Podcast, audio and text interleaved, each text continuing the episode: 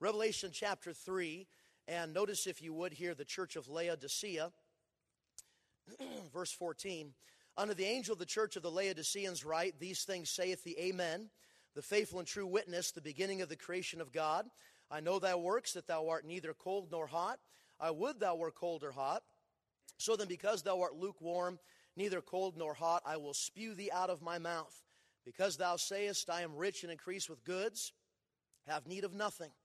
I knowest not that thou art wretched and miserable and poor and blind and naked. I counsel thee to buy of me gold tried in the fire, thou mayest be rich. White raiment that thou mayest be clothed, and that the shame of thy nakedness do not appear, and anoint thine eyes, thy soul, that thou mayest see. As many as I love, I rebuke and chasten. Be zealous, therefore, and repent. Now, notice verse 20, if you would please. Behold, Jesus speaking to the church, I stand at the door and knock. This is Jesus standing outside the door of his church knocking.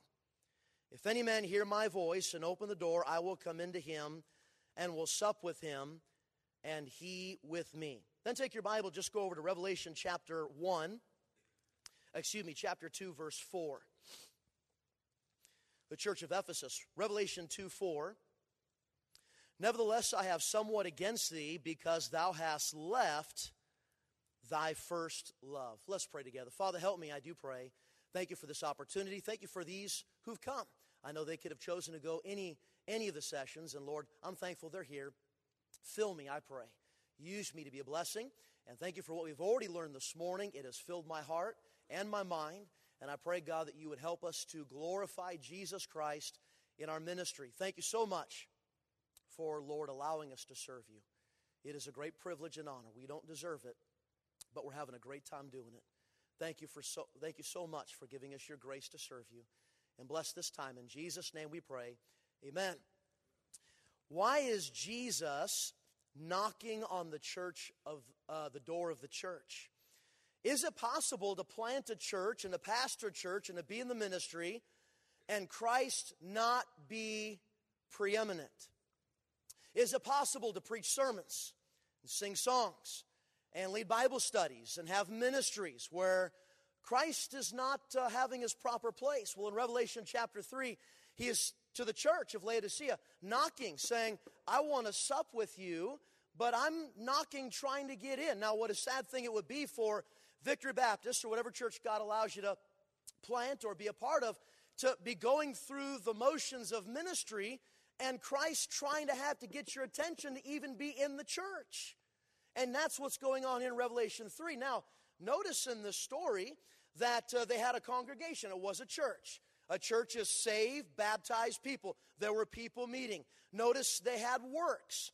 Verse 15 of Revelation 3 I know thy works they were working in the ministry. And notice they were rich. Verse 16. So then, because thou art lukewarm, I will, uh, and neither cold nor hot, I will spew thee out of my mouth, because thou sayest, I am rich and increase with goods.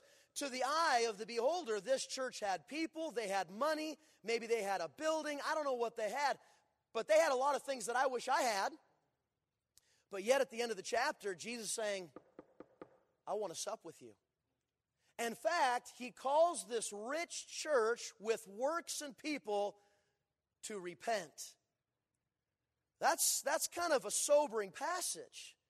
And whatever ministry God calls us to do, we must understand, as we've heard this morning, that we are there for the primary purpose of not building us up or even anybody else up or a name. We are there to honor and glorify the Lord Jesus Christ.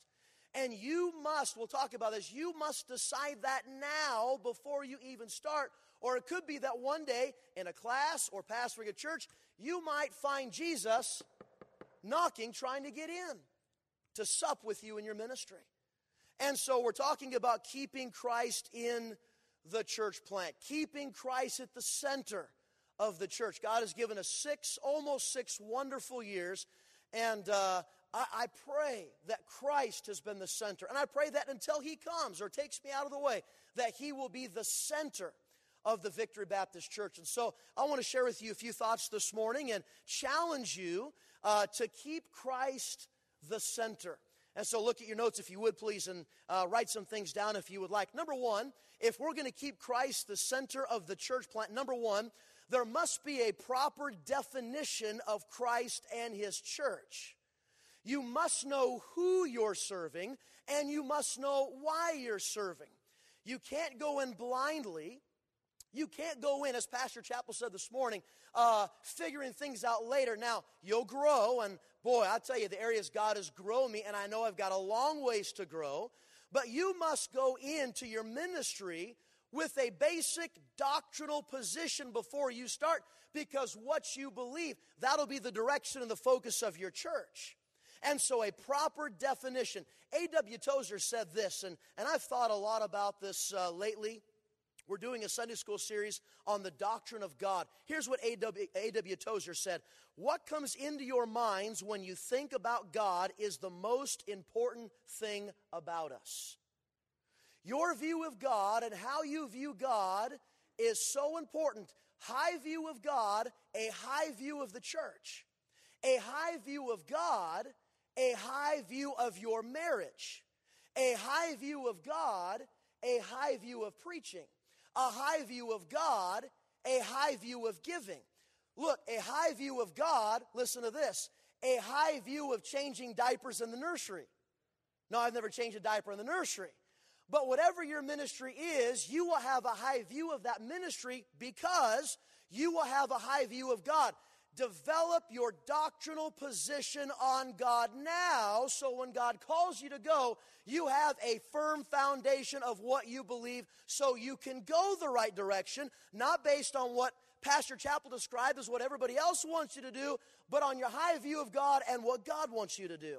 You must have a proper definition of Christ and his church. So, letter A, a proper doctrine will clear up confusion. A proper doctrine will clear up confusion. A proper definition of who Christ is. Know who Christ is. Now, I know we're talking a little bit academically.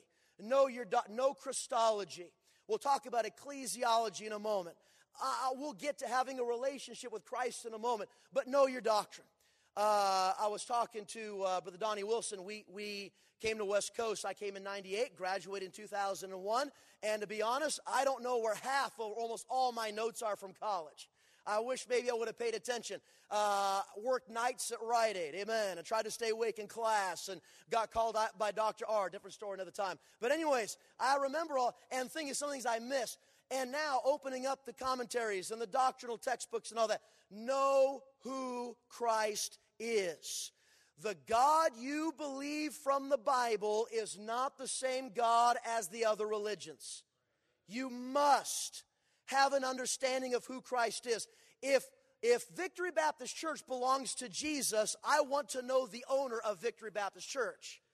A proper understanding of who he is will allow me to submit to his wishes because I know who he is. Know his virgin birth. Know all the prophecies of the Old Testament fulfilled in the New Testament. Know his uh, humanity. Know his deity. Know the Trinity. Uh, know about the Father, Son, Holy Ghost. Know about one God. Deuteronomy 6 and other passages. Know about his uh, incarnation. Know about his death. Know about his uh, shed blood, the atonement. Know about the resurrection. Know about his second coming. Know about all of these things. Get it down now because what you're going to do is plant Christ church.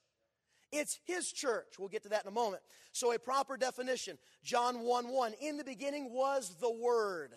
And the Word was with God, and the Word was God. The same was in the beginning with God. All things were made by Him, and without Him was not anything made that was made. 1 Timothy 3 15 and 16.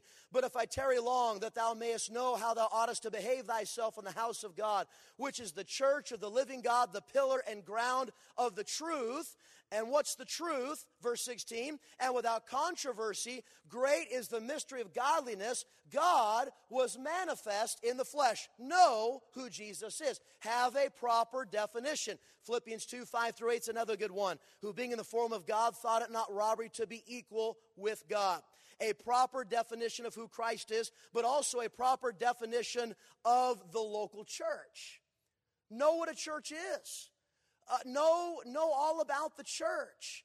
Uh, the church isn't the same as the Elks Club or uh, a sports organization. Uh, a church is special, and you ought to know, you ought to love the local church. Uh, you ought to know who originated the church. Jesus is the originator of the church. Matthew 16, 18. And I say also unto thee, Thou art Peter, and upon this rock I will build my church. Understand that's not Peter, he's saying is going to build the rock on. Jesus is saying, Peter, you're one size of stone, but I'm the rock, and I'm going to build my church on me. The church is not man's idea or a convention's idea or a Bible college's idea. The church is something God designed and God originated, so that'll help you when you preach because the church doesn't belong to you, it belongs to Jesus Christ. The originator, how about this? If he originated, that means he owns the church. Matthew 16, I will build my church. My church. Um, I've already done it here, and people have done it to me already here. And I know what they mean, but sometimes people say, Hey, Brother Rick, how's your church doing? Brother Tom, how's your church doing? And I know what they mean. You're the pastor, you're the one that's from the church here at the. How's your church doing? But remember that Victory Baptist does not belong to Rick Owens. It never has and it never will. Victory Baptist Church belongs to Jesus Christ. He owns the church. So when he says move, we follow him. When he says stay, we follow him. When his words teach us doctrine, we stay by that doctrine. Why? Because it's his church and that's what he wants preached in his church. So he originated it, he owns the church, and then he orders the church. Colossians 1:18 and he is the head of the body the church who is the beginning, the firstborn from the dead, that in all things, all things, he might have the preeminence. That means from the nursery to the weed pullers to the preacher to the choir to those who paint and decorate and fold bulletins. In all things, Christ might have preeminence. Ephesians 5 23 and 24. For the husband is the head of the wife, even as Christ is the head of the church he is the Savior of the body. Therefore, as the church is subject unto Christ, so let wives be to their own husbands and everything. You know the analogy of marriage there. But the principle is the reason we say things like, Husbands, lead your families. Wives, follow it. The only way we can say that, fellas, and get away with it is because he's giving illustration of Christ in the church. There ain't no way my wife's going to follow me and obey me if Christ didn't say to do it. Amen. But that's the picture is the church follows Christ because he originated it, he owns it, so he gives the orders, and we say, Yes, sir. It's his church. Second Timothy chapter 4 and verse number uh, 2, you fellows know the verse well. Paul said this to Timothy preach the word. Now, we'll talk about preaching in a moment uh, in the church because that's what Christ wants us to do. But remember that Paul didn't say, Timothy, preach. He told him what to preach. Timothy, preach the word. Why? This is Christ's church. He designed it, he owns it, he orders it. It's his words that the people need to hear, not the words of Rick Owens. Timothy, preach, but don't just get up there and yell and have a good time. Preach something. How about preach the word? And what is the word we have? It's the words of our Savior Jesus Christ. So, a proper definition. If you want your church, the one you plant, the one God wants you to pastor, if you want that church to have Christ as supreme and preeminent and the head of that church, then you must first have a proper definition. You must know what you believe. You must know where you're coming from. You must have it down before you ever start. Very important. Letter B, a proper doctrine will chart your course. I'll quickly just give you this 2 Timothy 3 15 and 16. And that from a child thou hast known the holy scriptures, which are able to make thee wise unto salvation through faith which is in Christ Jesus. All scripture is given by inspiration of God and is profitable for doctrine, for reproof, for correction, for instruction in righteousness, that the man of God may be perfect, thoroughly furnished unto all good works. Timothy, pastor that church, remember the scripture you were taught. Why? It's going to chart your course. this book, the words of Jesus, is your compass. Follow the compass. Why? It's Christ's church. He's God. He's the Lord. He designed the church. He owns it. Preach His words, and therefore your chart will, your course will be charted. Well, I don't know where God's going to take our church. I don't know. Right now, we're praying about uh, the Lord would open something up for us. We're, we're having classes in the hallways and we're, uh, we're packing it out for Easter, and God's blessing us. And, and I have really right now no idea what to do next. I have no clue what to do next. But I know this that it's His church, and He will open doors, and He will guide, and, and He will lead. And as long as I preach the Word of God and am faithful to Him, He's already got a course for Victory Baptist Church to go down, and I can trust Him. So, uh, a proper uh, doctrinal definition is imperative to keeping Christ in the church. Instead, if you get away from Him, you'll hear this I want back in my church. You don't want to hear that. All right, number two, if you're going to keep Christ in the church, there must be a personal decision to keep Christ in the church plant. You are the pastor, you are the leader, and the pulpit will set the direction from the church. You must have already decided before you started the very first service, before you printed flyers, before you went on deputation, you must have already decided that this will be the church of the Lord Jesus Christ and we will follow. You must have that decided in your heart. You can't play with that and maybe one day decide, well, I just don't know what's, I don't know which direction I'm going to go. Boy, I tell you, uh, there's no way you could have slept during Pastor Chappell's lecture this morning. That was awesome. And I'll tell you, he made it, you, you could tell he was fired up about some things. And, and, and part of the thing is, is if I'm not careful, I can start something having no plan, no doctrinal definition or distinction for it, not having, well, I'll just start it and see what happens. No, no, no. You must decide before that no matter what, you're sticking with Jesus Christ. Friends forsake you. People don't like you anymore. People leave the church. One day, all this stuff. It doesn't matter. This is the church of Jesus Christ. It's not my church. You must decide that now. Letter A, your decision will be developed from your walk with God. The more you walk with God, the more you fellowship with Jesus, the more you'll fall in love with Him and you won't, you won't want to go any other direction. The more you fall in love with Him, the more you will want to stay right down the line with Jesus Christ. Boy, one of the greatest I'm studying right now for our Sunday night series out of the book of Jude, Enoch. Boy, what a great prophet in the book of Jude stirring, sobering, passionate, fervent prophecy, preaching. But in Genesis 5, the Bible says this in Genesis 5 22 and 24, and Enoch walked with God. Verse 24, and Enoch walked with God. You know where the power was for Enoch? It wasn't in the sermon, it was when he started to walk with God. If you're not walking with God, you're not ready to plant a church. You're not ready to preach sermons until you develop a passion to know Jesus Christ. If you just go in there thinking, well, I'll just study Pastor Chappell sermons and preach his sermons for the next 15 years, you can't do that. You've got to study those sermons. You've got to develop. You've got to grow.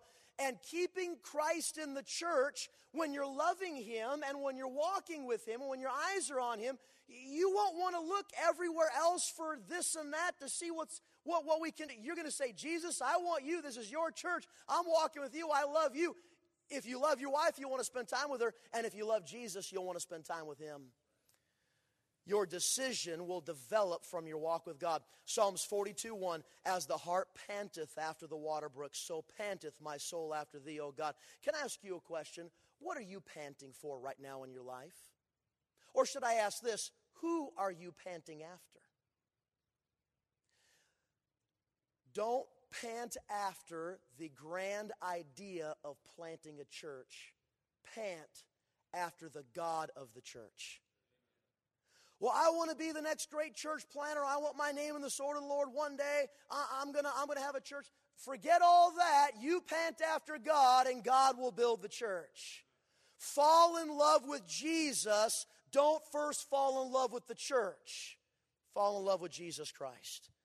Hebrews 11 6. But without faith it is impossible to please him, for he that cometh to God must believe that he is, and he is, he is the rewarder of them that diligently seek him. Letter be your decision will be fueled by your focus. It'll be fueled by your focus. You're walking with Jesus, you're talking with Jesus in prayer, and then you go and you figure out, okay, where do I go for information on church planning? How should I do this program? What should I do? And I love the emphasis Pastor Chappell and others have placed already this morning that you always come back to the textbook, the guidebook that's going to chart your course. It's the Word of God. This book will fuel that fire in your heart to keep Christ in the church and not to go off in all the crazy different directions. The Word of God. John 5 39, search the scriptures, in them you think you have eternal life, and they are they which testify of me.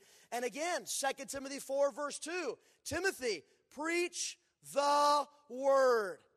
The pulpit, I'm telling you, will set the direction from the, for the church. We'll get to that in a minute.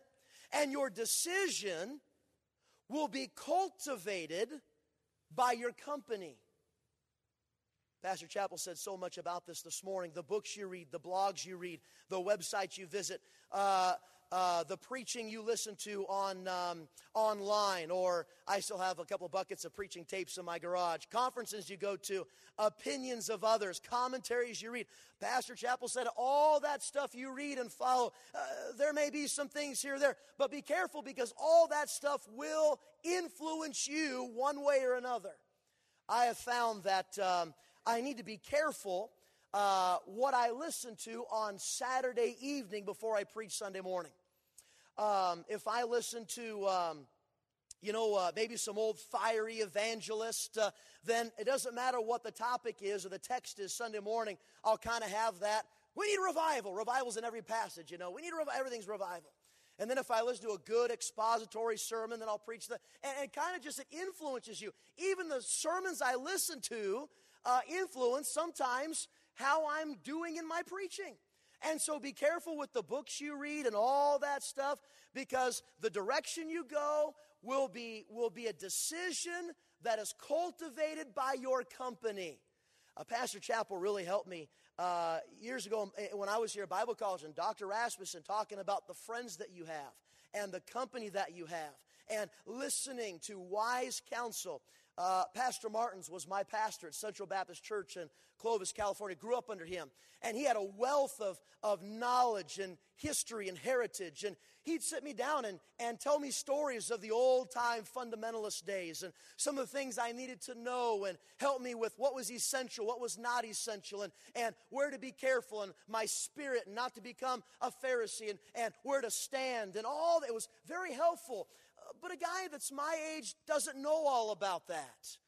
Right now, Pastor Martin's in heaven, but Pastor Tom King in Hanford has been a real friend to me over 20 some years there in Hanford. Pastor Chappell and Dr. Goetsch, and, and I have uh, brother, uh, you know, sometimes the professors have them on speed dial. Hey, what do you think about this? And what does this mean? And, and, and you know, it's, it's great.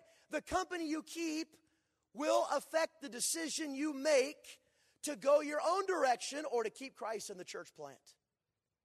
So, number two is the decision that you make. But number three, there must be a passionate declaration of Christ in the church plant.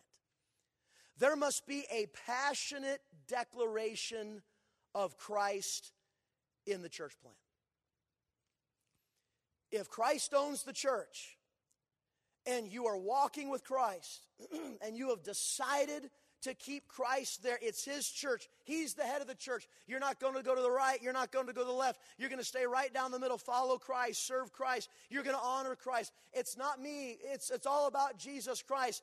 Then, then the place where that must be communicated every single service is from behind the pulpit. Preach Jesus Christ.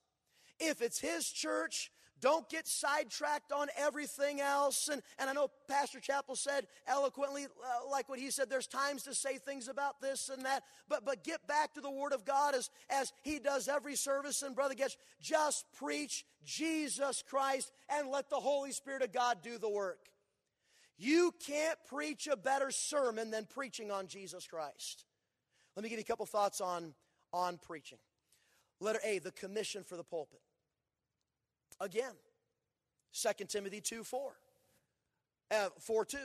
Preach the word. Be instant in season, out of season. Reprove, there's time for that. Rebuking, there's times for that. But also exhorting with all long suffering and doctrine. Make sure whether you have a crowd of 10 or 30 or over 100, make sure that when you get behind the pulpit, every single service, your people are hearing over and over again Jesus Christ. Jesus Christ from the Word of God, the Savior, the Savior, Jesus Christ. Why? Rick Owens won't change anybody's life, but Jesus Christ changes lives. The commission for your pulpit is not for you to lift up yourself, it's for you to lift up Jesus Christ. Not all your hobbies, not all your, you know, this and that, not whatever you got. Preach Jesus Christ, and He'll build the church. Let me give you some verses. Uh, nope, I'll wait on that. Spurgeon said this, and I, I love this. Spurgeon said, We cannot play at preaching. We preach for eternity.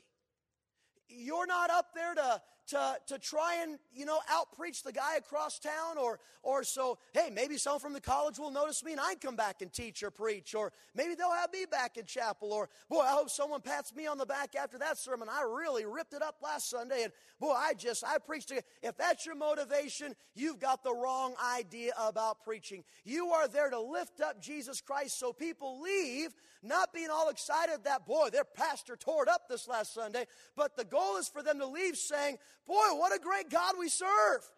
Our pastor pointed us back to Jesus Christ. That's the commission for the pulpit. And that's what we got to do. Boy, the very first Sunday, whether it's you and your family, or whether it's a small crowd of people or you have 500 or whatever it is, you set the precedent as we heard this morning and you preach Jesus. You preach Jesus. You preach Jesus. Spurgeon said, When I get up to preach, I make a beeline for the cross. Preach Jesus Christ. You won't change their lives by your talent, sir, but Jesus will change their lives by his blood and what he's done for them. Preach Jesus Christ. That's the commission for the pulpit. Letter B, the champion of the pulpit. It's not the preacher. It's Jesus Christ.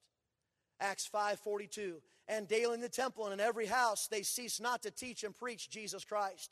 Acts 17, 2 and 3. And Paul, as his manner was, went in unto them, and three Sabbath days reasoned with them out of the Scriptures, opening and alleging that Christ must needs to have suffered and risen again from the dead, and that this Jesus, whom I preach unto you, is Christ. Paul said, 1 Corinthians 1 23, but we preach Christ crucified. 2 Corinthians 4 5.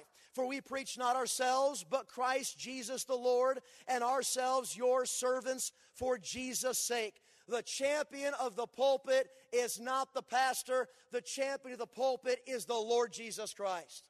Oh, how good I am, and, and, and, be careful you don't make yourself the hero of every story and every, you know, use illustrations and all that stuff, but bring it all around to how good God is and what Christ has done for you. He's the champion, not you. The champion of the pulpit. And then letter C, the call from the pulpit. Everybody has different styles. Everybody has different mannerisms and dictation and, and uh, levels of uh, volume and, and different ways of speaking. Some guys are uh, just uh, great expository. Some of us struggle with our words and, and we mess words up and sometimes say funny things, and the church laughs at you, and you have no idea why they're laughing at you. And, and you, you say things wrong and backwards. And look, I don't know what your style is, and, and I don't know how God has, has made you and, and put you together, but I do know this whatever uh, your personality is, call men from the pulpit, call men to Christ. That's the goal. Call them to conversion, Acts 16:30, and brought them out and said, Sirs, what must I do to be saved? And they said, Believe on the Lord Jesus Christ, and thou shalt be saved and thy house. Never get tired of preaching the gospel of Jesus Christ. I mean, preach it. I mean, lift up Christ. Take every opportunity. Now, I know there's lots of things to teach and preach, but I'll tell you, it is all centered around Christ anyway. Just preach the gospel. And if someone ever comes up and says, Well, I'm just tired of hearing the gospel, just preach it one more time. Because they need to hear it again. How can Christians ever get tired of hearing that Jesus died and rose again for them?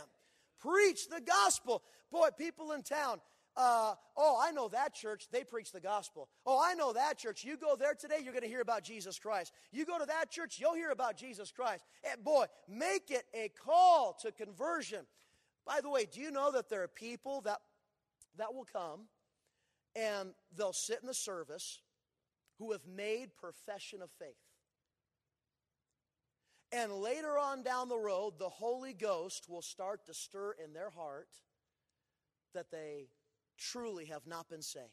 Now, not that I made them or said anything to them, but we just, we had a young lady recently, and she said, Pastor, I know I'm not saved. I said, are you sure? We talked to you? And, and she says, I know, but here's what she goes, I didn't do it sincerely from my heart. I really was doing it because mom and all this kind of stuff. I had another young man. He made a profession of faith one time. Church got excited. We baptized him. Later on, he got in trouble and did some things. Doesn't mean you're not saved, but he was just messing around. And, and he, we went to teen camp and he cornered me. He said, Pastor, I, well, he was passionate. I know I'm not saved.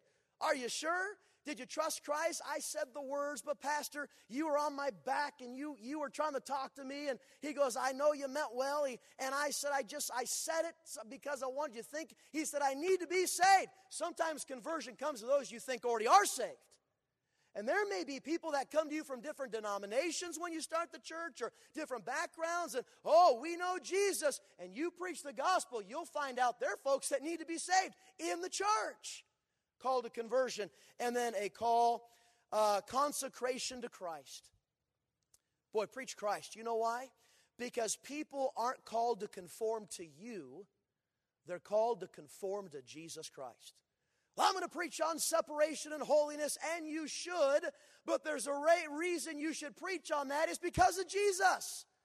Well, I'm gonna I'm gonna preach on separate from this and this and the, and you probably should, but don't forget, it's not about just separating from this, this, this. It's separating from this, this, this, so I can get closer to Jesus Christ. Preach Christ. Preach consecration. Preach to the church. Listen, we want to follow Christ. We want to honor Christ. We want to live like Christ. For by grace you're saved through faith that not of yourselves, it is a gift of God, not of works, lest any man should boast. For we are his workmanship, created in Christ Jesus unto good works, which God hath before ordained. That we should walk in those good works, live for him, love him, preach Christ. Well, I want to preach on this subject. Preach Christ, and you'll preach that subject. The pulpit.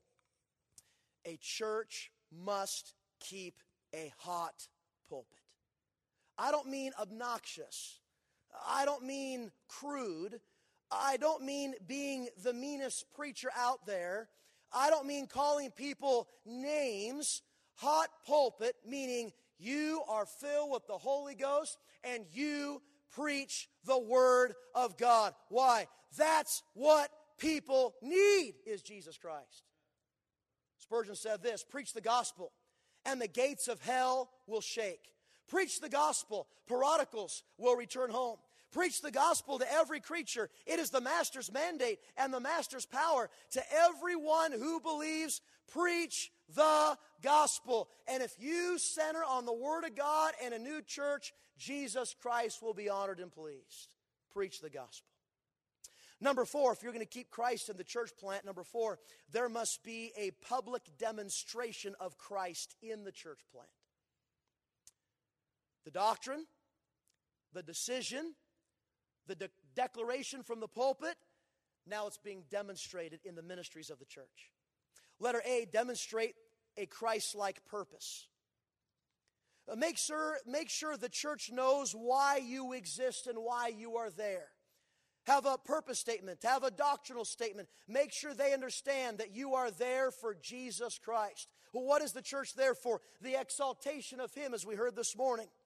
And then the edification of the saints, Ephesians 4 11 through 16, talks about the job of the pastor, the teacher, to edify, to grow, to teach the word, that they would not be tossed to and fro by every wind of doctrine. And then the evangelism of sinners, exaltation, edification, and evangelism. Make sure the church knows that's what you're there for.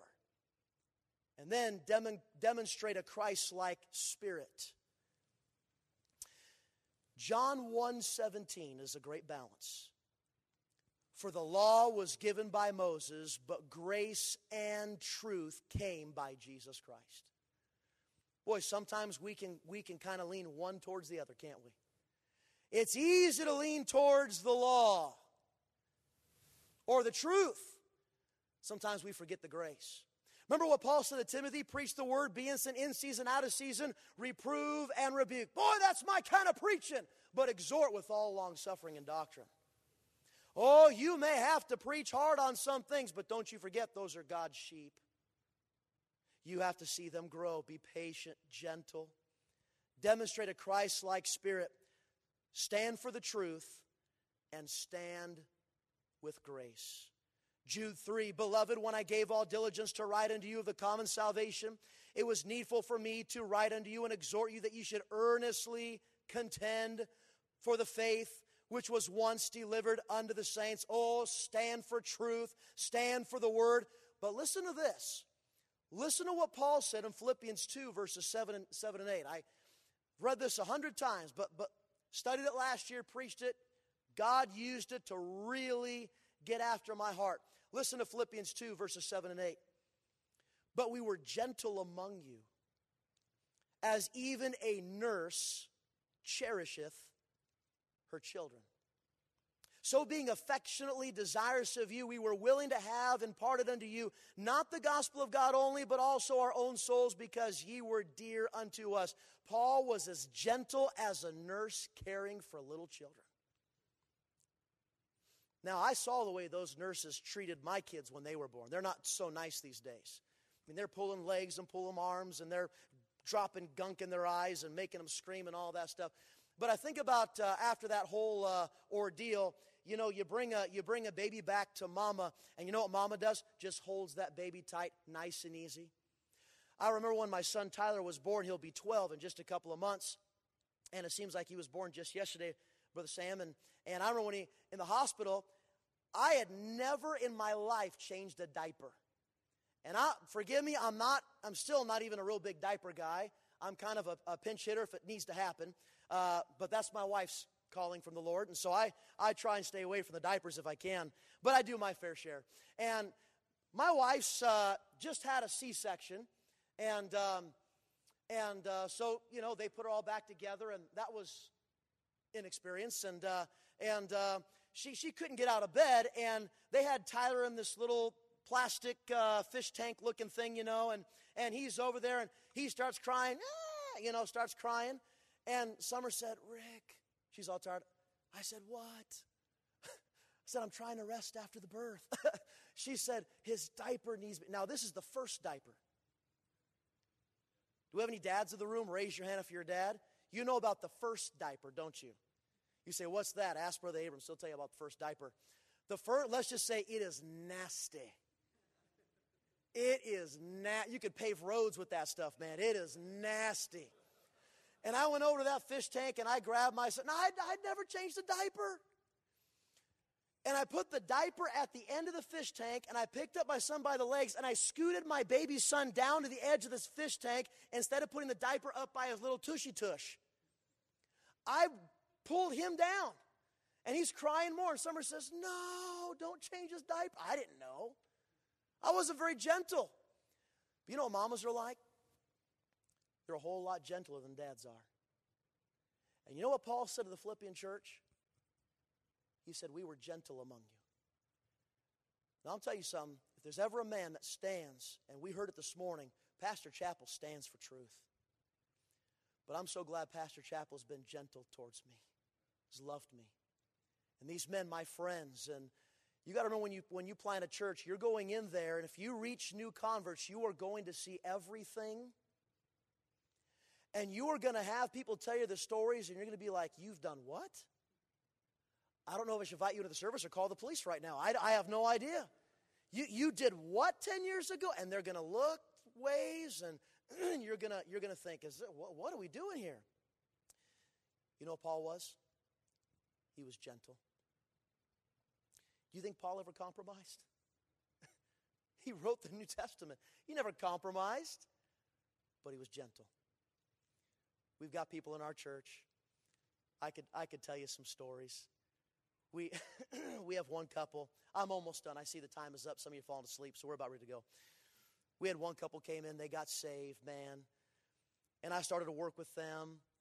And they came from backgrounds. I mean, two or three relationships that way, and he two and three relationships that way, and kids from this person and kids from that person, and they weren't married then, and and and former drugs. I mean, hardcore stuff, and and alcohol, and all this mess. Husband raised on the street, all kinds of mess. And you know what? I literally thought to myself, I have no idea what to tell these people. We kept preaching the word, preaching Christ, preaching Christ, preaching Christ, preaching Christ. Last Sunday night, that man was our usher, Sunday night church. God began to work on the heart. They came to me and said, Pastor Owens, we've been living together. We need to get married. I said, Yes, you do. Now, they had never been married before. Boy, they had kids all over the place, and it was almost kind of like a Mormon family or something like that. They just had kids everywhere and, and all this kind of stuff. And, and I said, Boy, let's get you married. We got a backyard of a, of a church family, had a wedding out there. Church family came, supported them.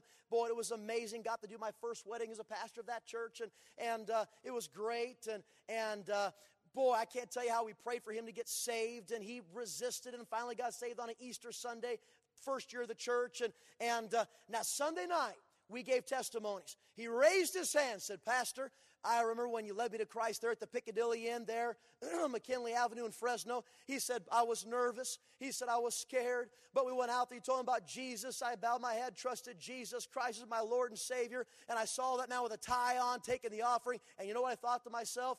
Praise God for gentleness in Jesus. Oh, they know where I stand on things. That's why they had to get married. But gentle. Be gentle. Demonstrate a Christ like spirit. And then let her see, I think, yeah, demonstrate the Christ like goal. Revelation 4:11, thou art worthy, O Lord, to receive glory and honor. Let me just give you number five and I'll be done. Thank you so much for listening. There must be a pure dependence on Christ in the church plant. And in closing, take your Bibles, if you would, please go to 1 Corinthians 3. Just turn over there very quickly. I'm just going to throw it at you and um, let you get out here. Thank you so much for listening, and I've really enjoyed uh, uh, being here with you this afternoon. My heart's already full from this morning. Uh, 1 Corinthians chapter 3, and just notice this quickly. You know, the Corinthian church had a lot of problems. You know, Paul uh, addressed some of the things uh, immorality, the Lord's Supper was a mess. There was a division here in uh, First, or First Corinthians 3, carnality. All this stuff was going on. I'm a Paul, I'm Apollos. Paul said, You're a bunch of babies, you're, you're a bunch of whiners. He said, I'm feeding you with milk and you should be on meat. You're carnal. He said, What's going on with you? And verse 5 who then is Paul and who is Apollos, but ministers by whom ye beloved, even as the Lord gave to every man? I have planted, Apollos watered, but God gave the increase. So then neither is, this verse will humble you right here. So then neither is he that planteth anything. Well, I'm a church planter. You're nothing. That's what the Holy Ghost said. Neither is he that planteth anything, neither he that watereth but God that giveth the increase. Letter A, there must be a pure dependence for producing fruit in the ministry. That's not to say you sit back in the office and be lazy. Well, whatever happens, happens. No, you work your socks off. You occupy till I come. You get out there. You be driven. You serve Christ to the best of your ability. But don't you forget, while you plant and you water, it is God that brings the results. And then letter B, there must be a pure dependence on Christ so you have proper motive for your ministry. Proper motive. You keep reading chapter 3. You know where you're going to stand one day? At the judgment seat of Christ. Hebrews 13, 17, listen well, sir. Obey them that have the rule over you, for they uh, over the rule over you, and submit yourselves, for they watch for your souls, as they that must give an account, that they may do it with joy and not with grief, for this is unprofitable unto you. Oh, I can't wait to plant a church and to preach, and oh, it's exciting, man. It is a blast. But remember, one day you will stand before the owner of the church, and you will give an account. I don't know about you, but uh, I don't want to disappoint my Lord. It's His church. I'm supposed to be His man. Those are His people. I just want to honor and glorify the Lord Jesus Christ. Keep Christ as the head of the church. Be careful not to go your own way and to do your own thing. Always seek the Lord. That way, one day, one day you don't hear this. Can I come back in? Because it's His church, anyways. Amen. Let's pray. Father, thank you so much for the opportunity. I really enjoyed myself, and thank you for these men and these ladies listening today. And I pray, Lord, that you would help us in our preaching, in our motives, in our doctrinal statement, in every area that Christ, our Lord, would be central. He'd be preeminent, supreme, and the head. Thank you so much for this opportunity. Bless our ministries. Bless where you're going to take these guys and these young ladies and Lord, help us to do it for your honor and glory, we pray. In Jesus' name, amen.